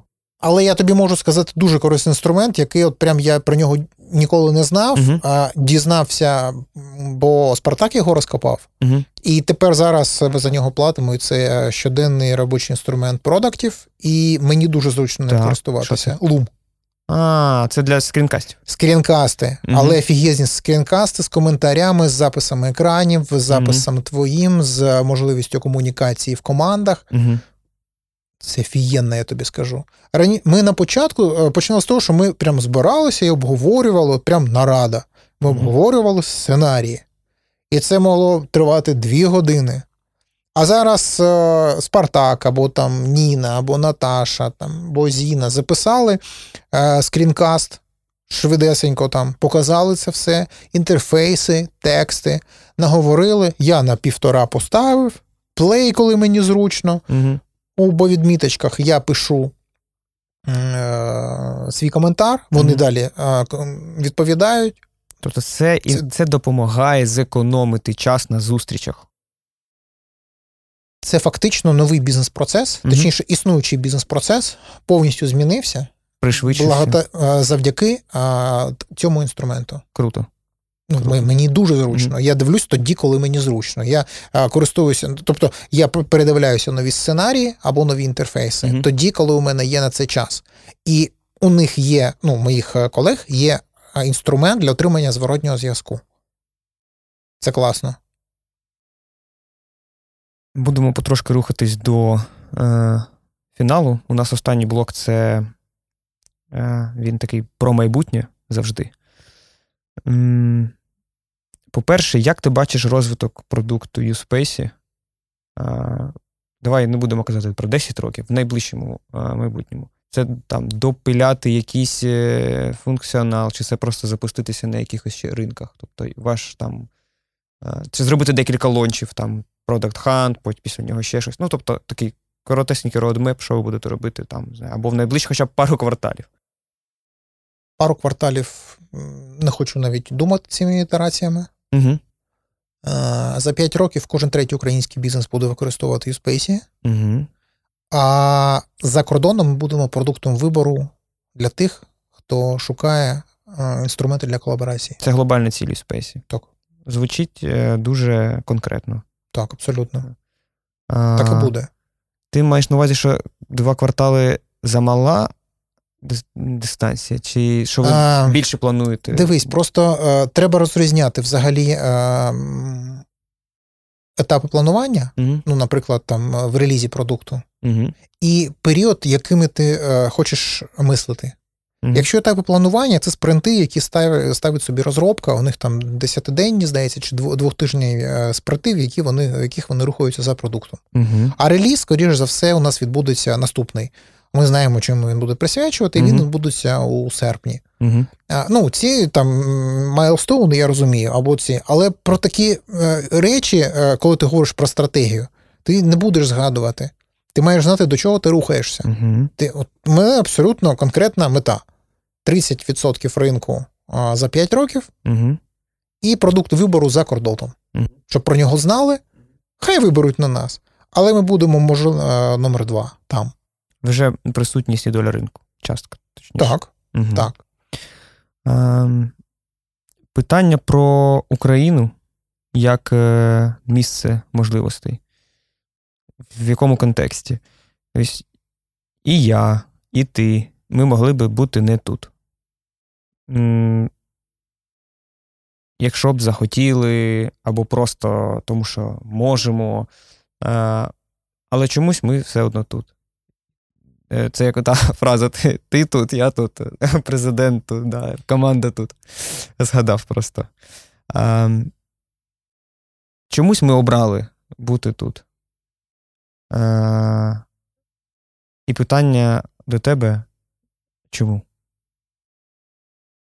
Чому ти тут? Ти міг би пиляти ай ті-продукт в Португалії або в Штатах, в будь-якій країні, але ти продовжиш пиляти його тут. Я тут живу. Тут мій дім. Я не хочу звідси їхати. Виїжджати... А... От дивись, мені дуже бракує е, мандрівок. Але, скоріш за все, зараз і не до мандрівок би було. Угу. Зараз те, що дійсно мені бракує і е, що обмежує наші можливості як компанії, яка хоче бути представлена на міжнародному ринку, це можливість виїхати на профільні заходи. Да. Це нетворк. Так, зустрічі. Тому що інвестиції не робляться через Zoom. Да. Це як Теслу не збереш на удаленки. Абсолютно. І цього дуже бракує. У угу. нас цього року е, дуже великі плани по е, поїздках, але, на жаль, е, за нас всіх буде віддуватися тільки наш технічний директор Кирил. Київ вже там. Е, він, ну, він ще до війни, задовго до війни, да. він живе в Португалії. І він має їздити. Він буде в Ріо за місяць, тому що там веб-саміт. Потім він буде у... Е, я не пам'ятаю, в якій послідовності, але точно буде в Остіні, uh-huh. в Сполучених Штатах. Потім він буде в Канаді, а, здається, в Онтаріо, тому що там Collision Conference. А, він буде на веб-саміті, а, а може ще якісь конференції. А, в Ірландії ще, в Дубліні він буде. І а, це б мали б робити ми всі спільно. Uh-huh. І Спартак би мав виїжджати, і я б мав там бути. Ну, я особливо. На жаль, я не можу цього робити. Хоча я не хочу там залишатися. Угу. І я, я завжди мандрував, я розумію, що я ніколи не хотів би жити за кордоном. Я угу. хочу жити в Україні. Чому? Що тебе тут так сильно притягує? Так класно тут. Ну, в всіх сенсах. В всіх сенсах тут класно. Мені, я ж кажу, дуже подобається, коли я виїжджаю, коли я бачу, яке є життя там. Я обожнюю, наприклад, Італію. Я в Римі був мільйон разів, і це як поїхати, якщо згадувати, коли ти там Бориспіль, а далі якась там європейська столиця, то, скоріш за все, це Рим буде. Я прямо уявляю, це там десь я на п'яце Венеція, сиджу там, п'ю вино, їм несмачну пасту в туристичному місці, але це тут просто да, кайфово. Да, я але я за два дні повернуся в Київ, тому угу. що це мій дім. Мене, знаєш, інколи, коли повертався з-за кордону, Не, не щоразу, але, так би мовити, з постійною періодичністю було це відчуття, коли виходиш з літака тут і розумієш, що це повітря інше. Твоє рідне повітря, воно інше. Не було у тебе такого? Так і не згадати вже. Я, а я чомусь так давно цього не відчував, ось момент повернення, що у мене воно в носі просто зараз, знаєш, коли, коли я згадую його, що у нас просто навіть повітря інше чомусь. Можливо. Um, наостанок, що би ти міг сказати як меседж іншим підприємцям, андердогам, які хочуть створити, хочуть запуститися, або зараз запускаються, які теж конкурують, конкуренція взагалі стає глобальною, да? Тому що конкуренція вона всюди, і діджитал розмиває кордони, глобалізація. Uh, твій меседж для людей, які дивляться на тебе і не зважайте на конкурентів. Надихаються. Але думайте над своєю конкурентною перевагою. Угу. Не бійтеся цього робити, бо будь-який час – це слушний час для того, щоб зробити це. Угу. Вчіть англійську. Вчіть англійську. Ми ще раз наголошуємо на цьому. Дуже дякую, що завітав до нас. Дякую, що запросив. Е, був радий познайомитися, дізнатися більше про новий український продукт. І тут ще буде, знаєш, доречно нагадати в цілому, що не так багато продуктових ай ті-компаній в Україні. А, до речі, є і класні. Я зроблю комплімент твоїй компанії, в якій ти працюєш. Це чудовий продукт. Це, ну, для мене, ще до того, як мої колишні співробітники mm-hmm. почали там працювати, я знав там декількох mm-hmm. топ-менеджерів е, з компанії. І для мене Ajax – це таке, знаєш, Apple у світі охоронних систем. Воно так і є. А, від дизайну до комунікації. Причому я дізнався ще там п'ять-шість років mm-hmm. е, тому. Це класний продукт. Mm-hmm. А, і продуктові компанії є в Україні, класні. А, просто їх, знаєш, чому я кажу небагато, тому що, знову ж таки, ай ті – це ж світова індустрія, і, знаєш, у порівнянні навіть з Європою, типу, в Україні мало продуктових. У нас крутий аутсорс, але саме продуктових історій успішних. Я тобі багатий, великий список можу накидати. Ну, мені здається, п'ятдесят – це… п'ятдесят? п'ятдесят багато для нашої країни. Це, це, але це не сотні. Я, я, я, типу, от про це. Не сотні, да. Я згоден. Я дуже Тому просто... що у нас складно з підприємництвом, у нас складно з державним регулюванням, з вибором юрисдикції, да. з прийомом грошей в компанії. Так. Але українці дуже айтішна нація, українці дуже, ну, крім того, що вільна нація, угу. українці – це нація, яка хоче дуже зручних, комфортних речей для себе. А, тому з'явився там Моно, тому з'явився Макпо, тому є Ajax, тому є ще купа сервісів. Там я англійську вчу, вчу наприклад, на Преплі, да. який є українським. І коригуєш її в Гремлі. Так, до речі, так. Тому все це, да. тому це все дуже це українське це все. Я це до того кажу, що я вболіваю за українські продуктові компанії. Неважливо, вони в них п'ять людей, чи тільки три фаундера, чи вже тридцять людей, чи... На, будь-яких, на будь-якому етапі розвитку я вболіваю за українські продуктові бізнеси, вважаю, що це круто. І теж особисто від себе, знаєш, на, на останок, на завершення хотів підкреслити, коли ми казали про те, що чому ж ти тут пиляєш, да, свій продукт, що я в цілому глибоку повагу, знаєш, не просто повагу, а глибоку повагу відчуваю до людей, які залишаються тут, самі по собі фізично залишаються тут. І я зараз зрозумів, що ще на один рівень глибшу повагу я відчуваю до тих, хто ще і не просто залишається тут, а наважується створювати тут. Бо що навколо нас класні юрисдикції, класні країни там, і класні ринки, але все одно чомусь наважується створювати тут. Я дякую тобі за це, за сміливість, і тобі, і твоїм партнерам за сміливість робити це. І дякую. Бажаю вам успіхів. Ми робимо цей свідомий вибір залишатися тут і тут, робити цей продукт. Тому... Бажаю, бажаю всім е, починати, е, якщо хочете. Не бійтеся цього. Це абсолютно нормально, це абсолютно природньо. І помилятися абсолютно природньо. Ну і починайте вже використовувати U-Space. Реєструйтеся безкоштовно на ю спейс крапка ю ей. Е, і все буде класно. І перемоги нам всім. Друзі, дякую, що... ви з нами, що слухаєте наш подкаст про бізнес під час війни, до і після. Дякуємо ЗСУ за те, що маємо можливість робити те, що ми робимо, кожен на своєму місці. Перемоги нам всім. І я думаю, що вона не за горами. Слава Україні! Героям слава! Друзі, нагадую, що в другому сезоні подкасту «До і після» ми разом з ком'юніті UANDERDOG шукаємо андердогів українського бізнесу, підприємців, які відкрили власну справу під час війни. Ком'юніті створила ай ті-компанія Alti, яка займається розробкою фінтех-продуктів і рішень для банківського сектору. Саме вони, наприклад, створили усім нам відомий, найзручніший в світі додаток «Монобанк».